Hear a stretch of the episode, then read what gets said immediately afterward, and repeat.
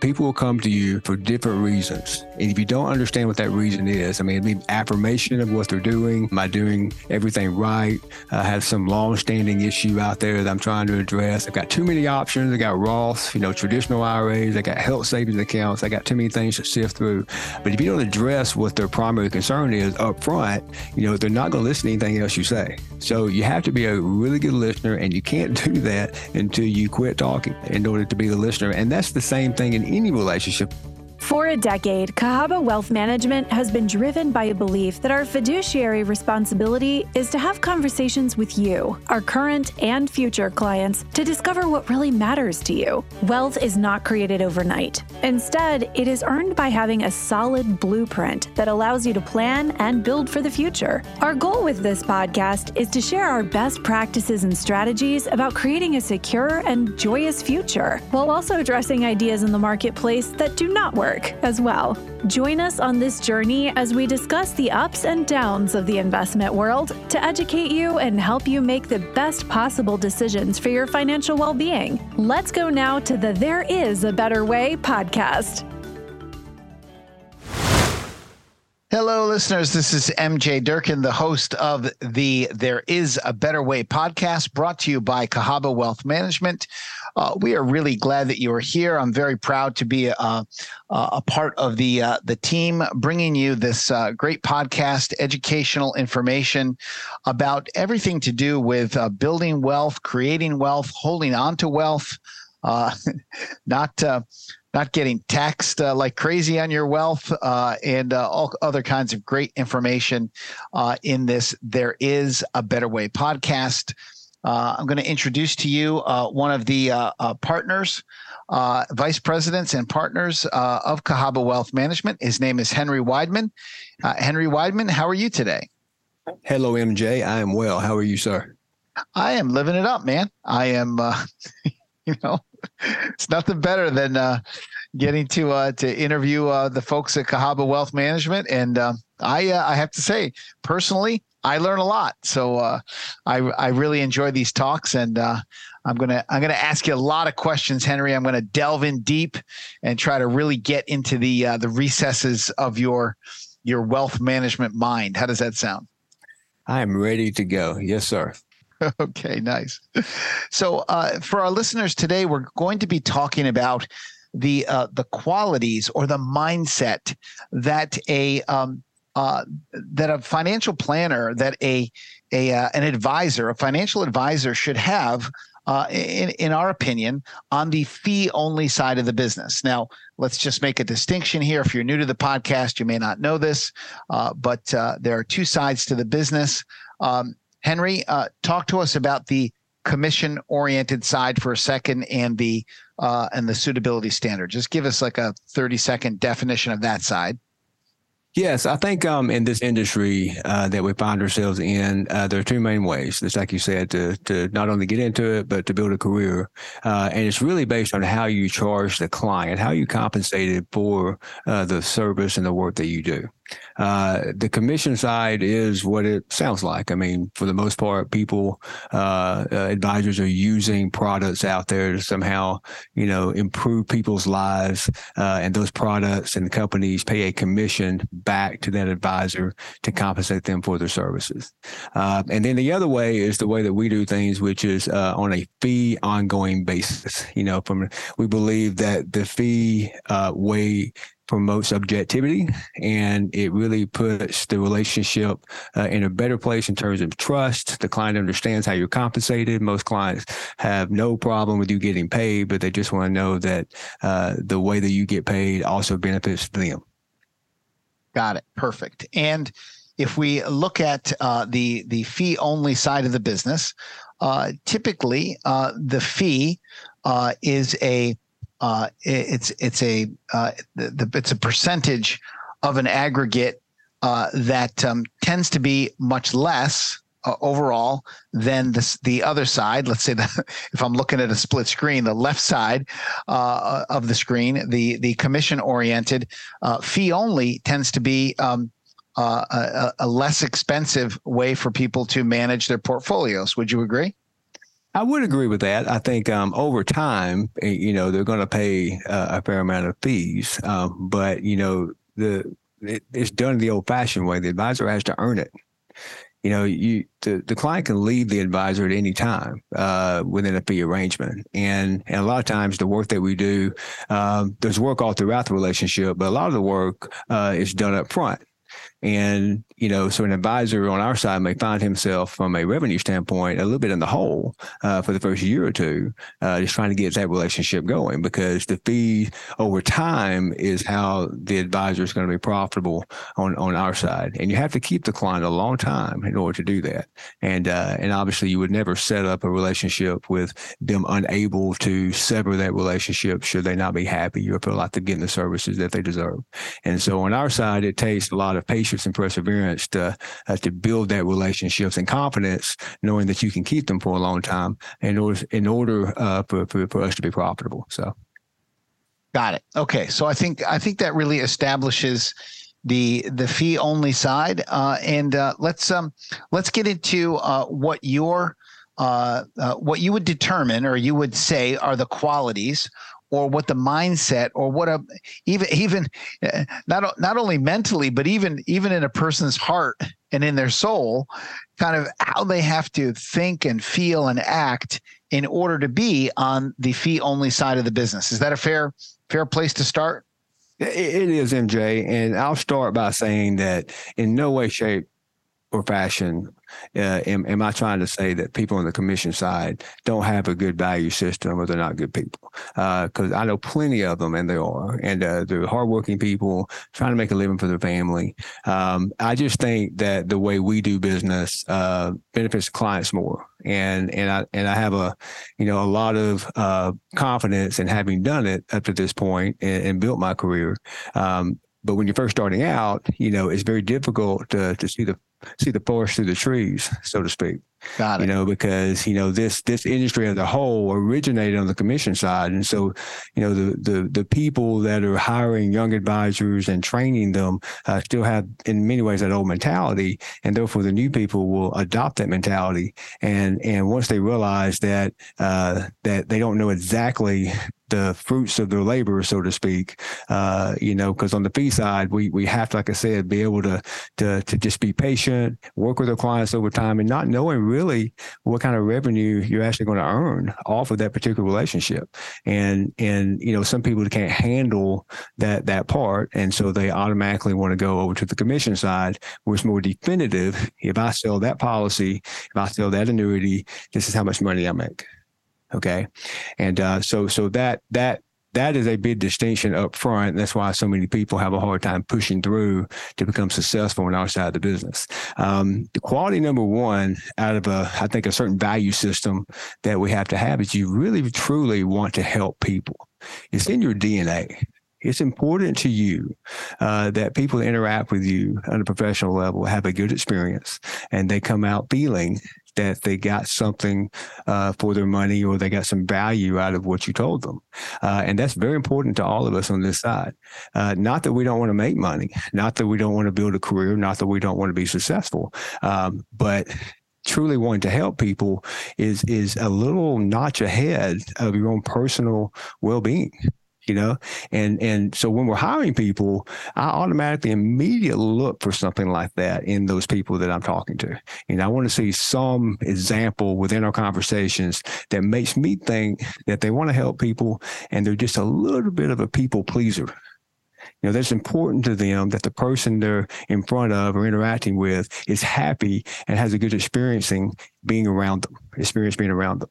And uh, so truly wanting to help people is a big deal. Um, I'll give you uh, an example of a, a pro bono client uh, that I took on not too long ago uh, that I felt like was really done wrong and uh, and it really upset me. Uh, and, and I was actually thinking that this type of, of advice and, and strategy, you know, was not even around anymore. I thought it, you know, pretty much it had died off and people just wouldn't do this or interact with advisors that would do it. Um, a client of mine called me up and said he had a friend of his uh, that was very confused about what their advisor had asked them to do. I said, well, sure, I'll be more than happy to talk to them. So I reached out to them, and within 10 minutes, it was very obvious that what they had been put into in terms of a strategy and a product by really what was, uh, you know, it, to the at, the forefront, the advisor they were working uh, with had no resemblance of being a life insurance agent or having anything to do with selling products. I mean, they, they had their CFP, which is Certified Financial Planner designation, which is prevalent on this side of the industry. It's important for us to have. Um, they called themselves, you know, had a really good name like Strategic Financial planning partners or whatever. So on the face of it, it looked as those people would would would would be good to work with, would at least give them some sound advice. And so what had happened, this was a city uh, employee uh, who had worked with the city life for 30 years. He had a city pension defined benefit plan, and he had the option at retirement uh, to elect the single life annuity, which would be all the pension that he's entitled to with no survivorship benefit, or he could elect some type of survivorship benefit for reduced retirement pension. And so this planner recommended that he it lets no survivorship option and naturally buy life insurance to make up the difference. And and that by itself, MJ, is not, there's nothing wrong with it. That's what we call a pension maximization strategy. Uh, it's very difficult for it to work because you need so much life insurance to make it up based on some mortality age. Um, but but in this situation, uh, what was done, the life insurance was was put into place, and clearly he had no cash flow to pay for it because the premiums were over twenty thousand dollars a year, and this guy had only to his name four hundred thousand dollars in one we call four hundred three B, which is a four hundred one k for uh, for nonprofit organizations, and so in order to pay for this life insurance policy, that planner also told him to roll his 401k over into an annuity in exchange uh, with a 10 pay distribution option and, and, it ended up being like I can't remember the number. numbers, like thirty thousand dollars a year or whatever, uh, and using that distribution to pay for the life insurance policy. And so essentially, removing his only retirement asset, turning it over to this annuity in exchange, and turning it into a distribution, put into a distribution phase to pay the life insurance policy. So taking all their assets and putting it into a death benefit for the spouse. So you're getting commissions on both the life insurance policy and the and the annuity. That's criminal. That's criminal. Yeah. that's called double dipping. Uh, and that's also not called the fiduciary standard of doing what's uh, what's right for your client, right? That, that's not even human decency, in my opinion. Forget the fiduciary standard.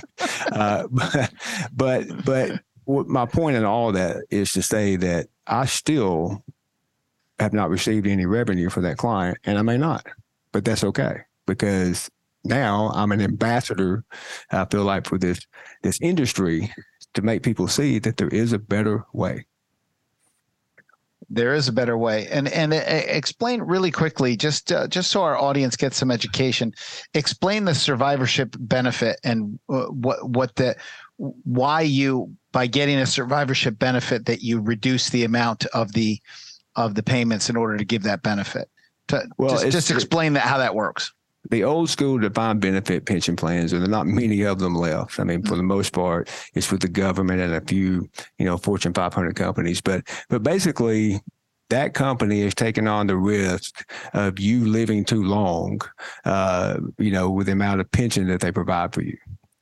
And so, for that risk, you know, the, well, they're willing to take that risk on the life of that of that one one person. But if they die prematurely, that kind of you know goes over into their column and they don't have to pay that payment for life right. unless they agree to pay a survivorship payment to to to the surviving spouse so for that essentially they reduce the pension that they're entitled to during retirement to pay for that. So it's essentially buying insurance, basically, is what it is. Uh, but then after they both pass away, there's no stream of income that comes back. So, so essentially, you know, to provide, especially if your, your situation is you don't have a lot of assets and that income or that pension is the, the main source of, uh, the main resource to, to help you live your life, you're going to try to protect it. And so that's, that's what that is. Got it. Got it. All right. So, uh, so number one, uh, value is is uh, the quality you have to possess is that you truly want to help people. Um, let's uh, let's go to I'll call it number two, uh, a, a, person who has empathy. Uh, talk about talk about empathy for a few minutes. Yeah, you know, being empathetic uh, is not something that is learned. You know, that has to be in you, like in your DNA, as I alluded to earlier. Um, to do this business in the right way, I think you have to kind of go on a journey through life with your clients. Uh, and you kind of have to put yourself into their shoes and kind of see things through their eyes in order to figure out what the best solution uh, or strategy will be for them going forward. Um, because just because you think something looks good on paper, you know, you're learning in some financial planning textbook, you know, while you're taking your CFP, whatever, doesn't mean that that client is going to be open uh, to such a strategy. And you really have to get inside their their life, their mind, their hearts, and try to feel what they're feeling a little bit and look, look at the world through their eyes. Um, so that gives us a good segue into um, what I'll, I'll, call the number three quality, which is uh, having patience and being able to be patient.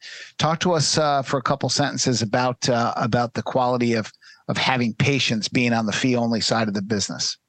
Yeah, I kind of alluded a little bit to that earlier, but basically, um, you have to to be patient because you don't know how things are going to work out uh, going on this this route, and you never really. I mean, listen, even on the commission side, if you don't sell enough products, clearly, you know that's that's not going to uh, be where you want to be either. But especially on this side of the business, because you have to really uh, get in there and and and have patience because you're you're advising clients on things that never go away. It's not like, you know, it's not like I can come in in two meetings and say, hey, absolutely, here's your plan. You do these things. You're never going to run out of money. Uh, good luck. Absolutely not. I mean, it has to be an ongoing process over time because we never really have this fear of running out of money. We never really have this, uh, you know, uh, thought one day that you know what I'm okay paying a lot of taxes. You know, we never have this this this fear of of my kids are going to be able to go to the college that I that I want them to go through. So it's an ongoing uh, process dealing with things that never never end. You know, the the planning changes throughout the life cycle, but it never ends. You know, the biggest parallel I can draw to the financial world is really healthcare. You know, both of them are probably the number one. If you had to do a ranking, number one and two, not sure which one's what. Uh, I would think financial would be behind healthcare, but you know we're always worried about either dying or going bankrupt or, or losing money, mm-hmm. and that fear never really it goes dormant. You know, you can make people feel better for a long time, but it never goes away you know? And so you have to have this this sense of of patience with people um, and and just know that you're going to be in this for the long haul as opposed to you know being in there for one or two meetings helping the people and, be, and being done with it.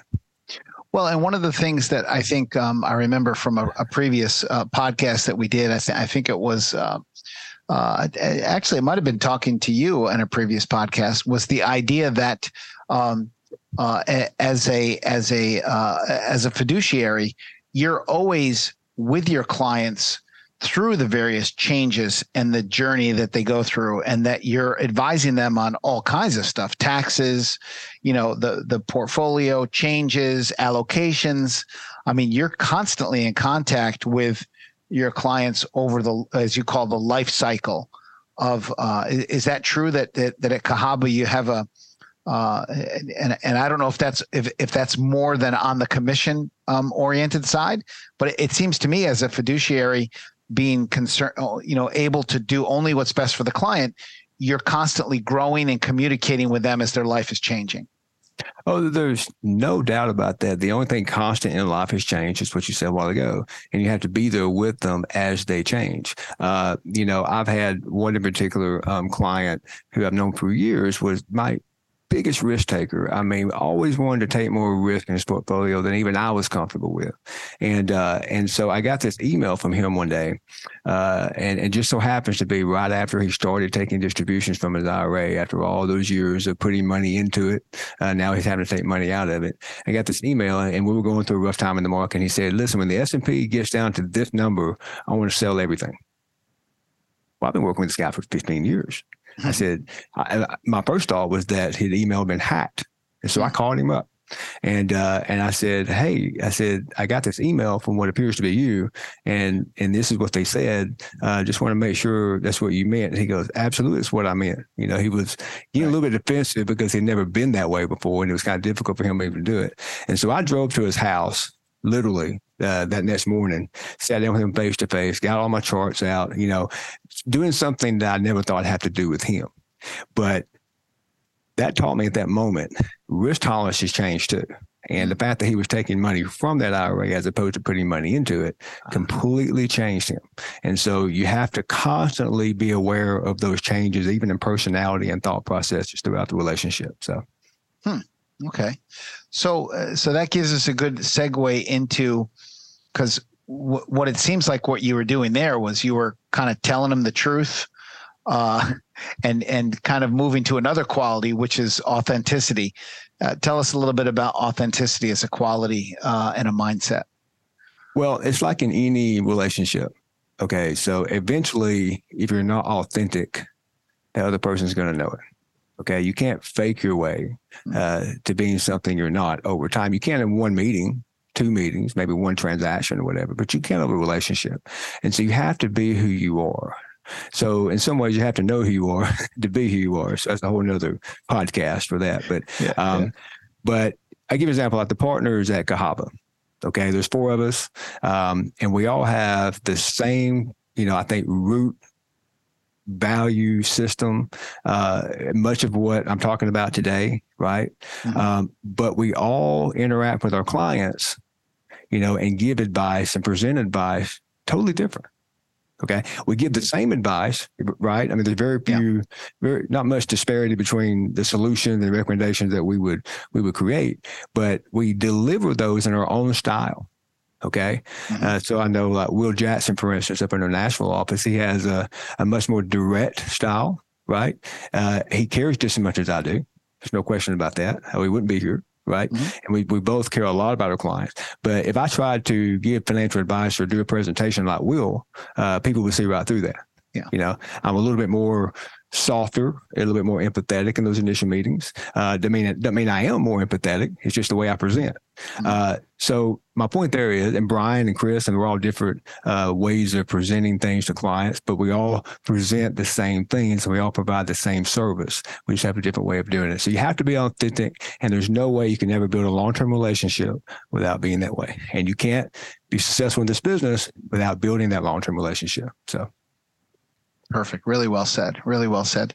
Let's uh, let's talk about the skills that a, uh, a, a, an advisor has to have on the fee only side. Uh, talk to us about work ethic. Tell us a little bit about what uh, what work ethic has to be like for for that side of the business. Uh, yeah, you know, MJ. I mean, literally anybody that's going to be successful in any business is going to have a strong work ethic.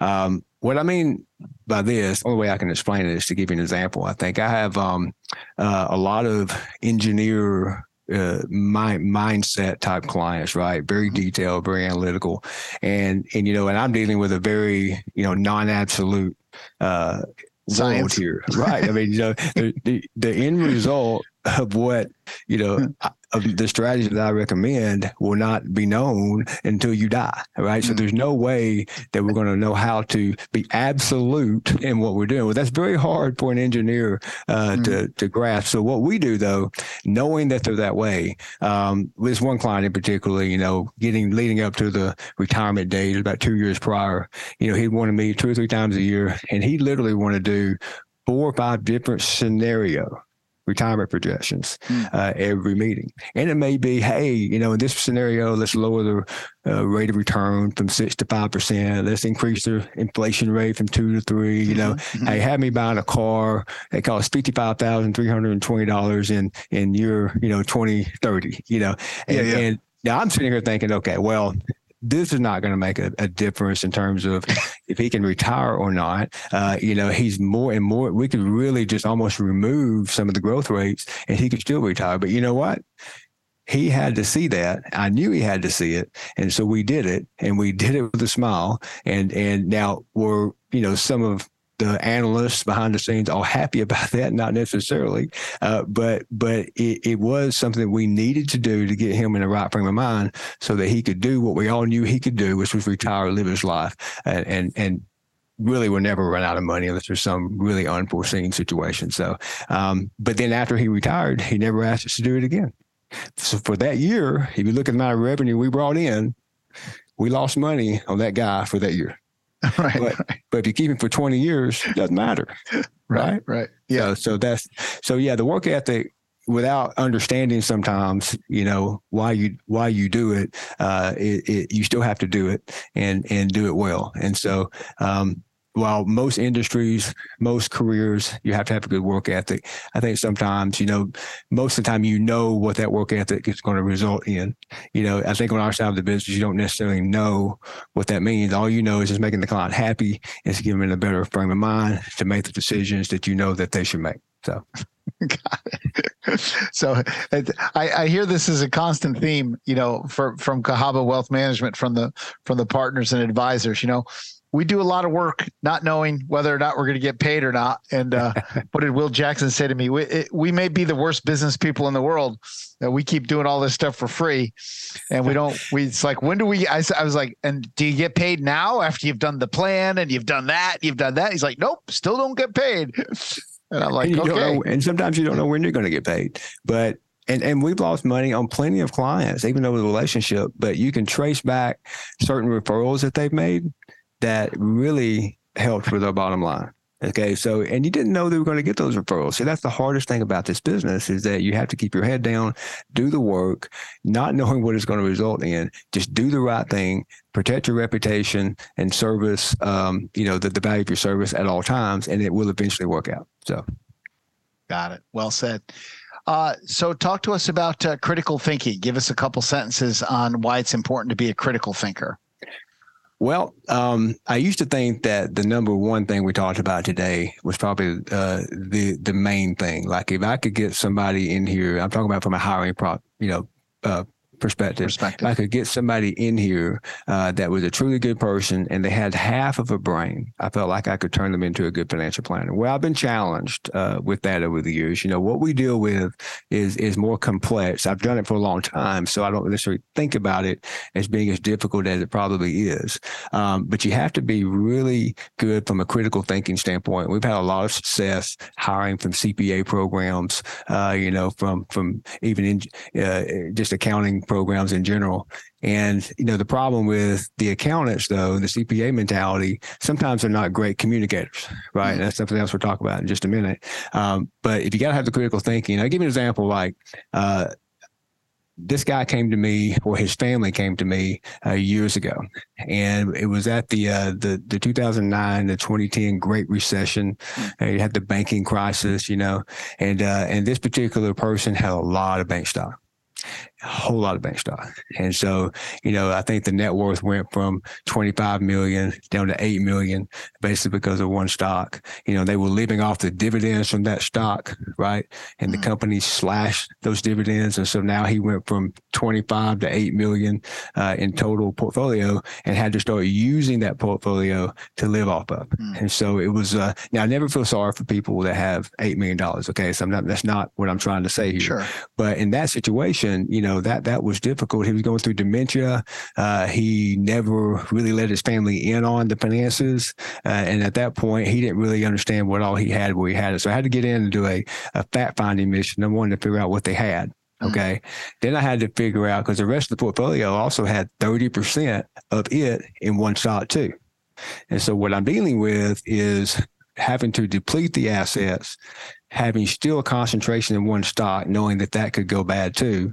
Uh, and they're older, and there's a lot of capital gains built up in the portfolio. So if we go through and start liquidating a whole lot of stuff, it's going to create a mass amount of taxes. And if he were to pass away at any time, those taxes go away by what we call a step up in basis to the family. So if I go in, sell sell all this stock, pay the taxes, he passes away tomorrow, I just cost the family a whole lot of money mm. right? And so what do you do? Mm. you know, because you also got to protect what they have, but we also want to grow what they have too and try to keep the government out of it as much as possible. And so without getting too complex, you know, I went in and we wrote some covered calls, generated some premiums to offset some of the taxes. Uh, began a strategy of liquidating when we could, uh, got the portfolio much more conservative, uh, and just, you know, tried to straddle the fence a little bit and, and not knowing in this business, if we know when everyone's going to pass away, how good would we be? Mm. But that's that's the biggest challenge in this business, not knowing when someone's going to pass away and have to pretend they live a long time. And uh, so that was a, uh, an example of a really complex situation. Uh, I ended up working through it. They ended up coming out, I think, way better uh, in, in in terms of asset appreciation and net worth than had they not met me. And I'm still working with the family uh, and their cousins and everybody today. And so that was a long time ago. So that was a, but had I not had the patience, had I not been empathetic, had I not had the critical thinking skills, I never could have helped that client. And now I've got a client for life and many more because of it. So, yeah, well, that's a that's a that's a powerful example. So, um, uh, continuing along as we go to kind of start to land this plane a little bit, um, Tell us about being, uh, just give us a couple sentences on why it's important to be an unselfish team player. Yeah, you know, I think the origins of this business really was that life insurance agent and stockbroker who was all about generating revenue and commissions for themselves. You know, they'd have an assistant, they would have somebody that helps them, but for the most part, they kept every client that came through the door and they and they wrapped their hands around that clientele, uh, more of an entrepreneur mindset. Well, the problem with that is when that's your focus, it's not always the best thing for the client. And so I think on our side of the business, you have to be a little more firm oriented all right. I mean, we all, like I said, we all want to make money over time. We all want to make a good living. Uh, but if you're focused on the client first, you're not going to be all about yourself. And so, for instance, if I get a referral uh, and they're from Atlanta, well, we have an Atlanta office, just guessing that geography might suit that client better, you know, I won't make as much money if I refer that client to somebody else because we still are somewhat paid based on the revenue that you generate. Um, but it's best for the client. And so I do it. Mm-hmm. Okay. So you have to be a team player. You can't be all about yourself, your own revenue, your own business. You have to look at, at the big picture and want to drive the firm because in some way, by doing that, you probably will be better off yourself later on down the road too. So got it. Got it. Very good. So talk to us about um, pursuing excellence uh, over uh, looking at making money. Uh, I mean, look, I'm a big fan of making money. Let, let, let it let don't let anybody don't let anybody listening to the the There Is a Better Way podcast think that Henry Wideman and I uh, and all the partners at Cahaba Wealth don't think you should make a lot of money. We are we are fans of money. Yay, money! Everybody that is in favor of making more money, what do you you call it? Cash flow projections, right? That's right. Yeah, yeah, yeah. You you we want to see your cash flow projections as high as possible, but uh, let's talk about the pursuit of excellence as it relates to growth and revenue. Well, we've touched a little bit on this already, yeah. but it, it's really about looking at you know the, the process as opposed to just focus on the results all the time right you know and and i think in this industry as a whole you're you're somewhat judged and your success is judged by how much assets you have under management aum. You know, if you got if you got 500 million, you're doing well. If you got a billion, you're doing great. You know, if you got five billion, you've hit another level. Okay, yep. and and unfortunately, that's how you're, you're kind of judged in this industry. But um, but we as a partner group, not too long ago, uh, we read a book called Small Giants. Um, and we it's kind of our own internal book club. And what the book alludes to is the pursuit of excellence over the growth and not just in our industry. And it goes through examples of how how always focus on accumulating more assets and how growing revenue, um, you know, and trying to manage that bottom line all the time, uh, you can lose a little bit of what you got that got you there to begin with. Okay. Mm-hmm. So, you know, I built my business because I kept my head down and I helped people along the way, not knowing where the next client was coming from. But by doing that, the clients always came through the referral system. Okay. And why would we not, from a firm perspective, you know, adopt that same philosophy? You know, because when you start gobbling up uh, other firms, bringing on advisors, just focused on, you know, more assets under management, more more revenue, you're going to lose who you are. You're going to lose yourself. You're going to lose your culture. You're going to lose what's gotten you there to begin with. Okay, so through this book and this book club, we've actually adopted uh, the philosophy that we're going to be in pursuit of excellence. We're going to do everything we can do to, to be the best service provider, get the best advice, be the best relationship manager that we can possibly be. And just under suspicion that that may also lead to growth later. And so that that's what I think to be successful in this business long term, you've got to adopt some of that mentality. And we've already proved that, you know, with our success up to this point. So why would we change? Right. And so that's that's that's that's what I mean by the pursuit of excellence over growth and revenue. I like it. I like it. It's the it's important to be the best that you can be. I love it. Perfect. Um, so uh, let's just go over uh, three quick things as we go to end the podcast. Uh, we've we've got given our listeners some great information. We've gone maybe a little longer than we normally do, but this is just so good, Henry. I just want to keep going. Uh, so so um, so talk to us about being great in in the relationship with the client. Um, talk about uh, give us like uh, you know give us like three or four sentences on being a good listener. You know, I think people in this industry, and after spending time with you, I mean, clearly it's a part of your industry too. Uh, you know, love to talk. You know, that's we, we like to communicate, and that our definition of communication sometimes can be just just talking. You know, just and sometimes we talk to hear ourselves talk to be honest with you. You know, I remember uh, I'm known for my long meetings. It's a big thing with the partner group. I'm routinely, uh, you know, heckled at a little bit because I run longer my meetings. And my wife will say it's because I love to hear myself talk. And and I said, no, no, no. A couple years ago, I said, surely the people that I'm in there want to be in there, or they would just get up, right? And that my wife said, no, I don't think so, Henry. I think they're just trying to be nice to you. But uh, so over the years, what I've tried to be better at is a, a good listener. And you can't listen if you're not talking. People will come to you uh, for different reasons, and if you don't understand what that reason is, I mean, it be affirmation of what they're doing. Uh, am I doing everything right? I have some long-standing issue out there that I'm trying to address. I've got too many options. They got Roth, you know, traditional IRAs. They got health savings accounts. They got too many things to sift through. Um, but if you don't address what their primary concern is up front, you know, they're not going to listen to anything else you say. Okay. So you have to be a really good listener and you can't do that until you quit talking uh, in order to be the listener. And that's the same thing in any relationship. It's not just this. It's with your wife. It's with your parents. It's with your kids. You know, if you're always talking and not listening, you're not you're not being a, a, a good relation. You're not in a good relationship. So, got it, got it. So on the flip side of listening, talk to us a little bit. Give us a couple sentences on communicating. Well, communicating once again is not just about talking. Uh, it's not about just going into these meetings and just talking intelligently. I mean, MJ, they wouldn't be there with you if they didn't already know that you're supposed to know more than them. So you don't have to continue to impress them with your knowledge of things that intimidates them. All it does is make them clam up and not want to really listen because they're intimidated. And so you have to be able to, you know, communicate in a way, you know, very complex you know things in a way that they can understand while still motivating them to do the things they need to do um, a guy came to me a couple years ago and i'll be quick here uh, and and was a little bit upset because i had not mentioned this strategy of taking his company stock from his 401k plan today holding it for one year and receiving capital gains tax treatment, a lower capital gains tax treatment as opposed to ordinary income had he left it in there.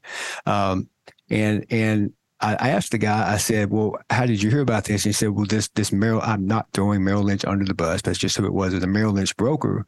Um, and and termed it net unrealized appreciation.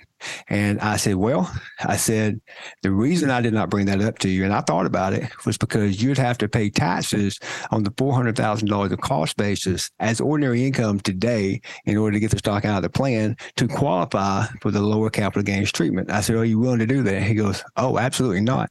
I said, so that's why I didn't bring it up to you. I know you. That guy doesn't know you. I've spent the time to listen to you and understand how you, how you, you know, what you do like to do, what you don't like to do, what scares you, and you do not like to pay taxes. And so much less than four hundred thousand dollars today. He said, "Hey, good point." I said, "Well, I said so. The point there is, if we we we have a lot of ideas in our mind, but it's not our job to sit there and communicate every one of those ideas. If it doesn't apply to them, well, they won't do it. Your job is to tell them what they need to do. And that also entails what you think they'll be willing to do. Got it. Got it. Well, a a uh, a confused client is a uh, is, is not a good client. and if you bring up net unrealized appreciation, explain the whole thing to them, and then say, "But I don't recommend that you do that. I just thought you would want to know about net unrealized appreciation because it might be the subject of a lunch and learn someday uh, at your company, and that might confuse you. Uh, your job is is not to confuse people uh, and to uh, add stuff that they don't need to know. So." Um, as we uh, actually do go to land this plane, uh, talk to us about uh, uh, uh, being a leader and a motivator. Yeah, I think you know people are coming to you, MJ, for solutions. They're coming to you for an answer. Uh, just as your your kid may come to you uh, with a problem of a bully at school. You know, your job is to sit there and listen to them, be empathetic, and somehow lead them or motivate them to do the things to avoid that situation again. And that, that's what I'm talking about. You know, these are life lessons, and you have to be a natural, I think, leader uh, and and motivator because uh, these are not you know, these are not fun topics, you know, especially when you're talking about death, you're talking about running out of money, you're talking about sending your kids to school, and it's overwhelming. So you have to figure out ways within their own mindset, who they are after you've listened to them. Okay, you got to listen first to figure out who they are, and and figure out how to motivate them into doing what it is that they should be doing. And and that's a separate skill set uh, that I think can be learned over time. And uh, but that's definitely something I see prevalent in in the fee only successful comprehensive planners. Uh, in in in the middle of all the other things that we've talked about, uh, that's just as important. So. Oh, really super powerful. So, uh, well, Henry uh, Henry Wideman, um, uh, partner uh, advisor at uh, Cahaba Wealth Management, vice president. We sure do appreciate you being here today. Uh, thank you so much uh, for your time. I think one of the great quotes, there's a lot of great quotes that you had today. Uh, know who you are to be who you are.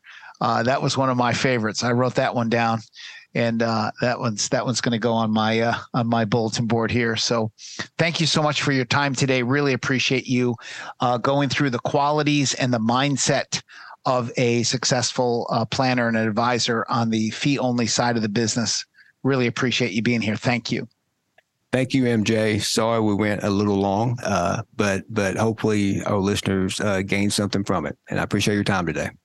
Well, appreciate you and uh, our listeners. Um, uh, always recommend you can always listen ten minutes at a time. Uh, That's true. Does it doesn't have to be one and done? You know, listen listen while you drive to the grocery store and listen while you drive back home. So, uh, and to all of our listeners, let me uh, say that um, uh, many of you are listening because you've been referred to the podcast by uh, actual clients uh, of Cahaba Wealth Management. So we appreciate that. Thank you. we also appreciate if you can go on your your your podcast service, give us a, a five star rating if you're able to. Uh, and if you're able to write a review, uh, I've noticed a lot of reviews coming in lately on the There Is a Better Way podcast. Uh, that's really helpful to us. If you're enjoying it, please let us know with a review. Um, and don't be afraid to uh, find those three little buttons uh, on your podcast service to hit those three little buttons and find the share button.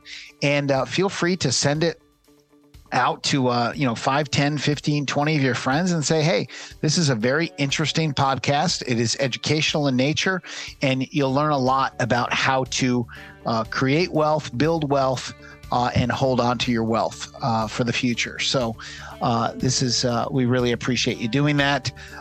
Thanks everybody for being here and we will see you on the next episode of the there is a better way podcast that concludes this episode of There Is a Better Way. We hope you enjoyed it.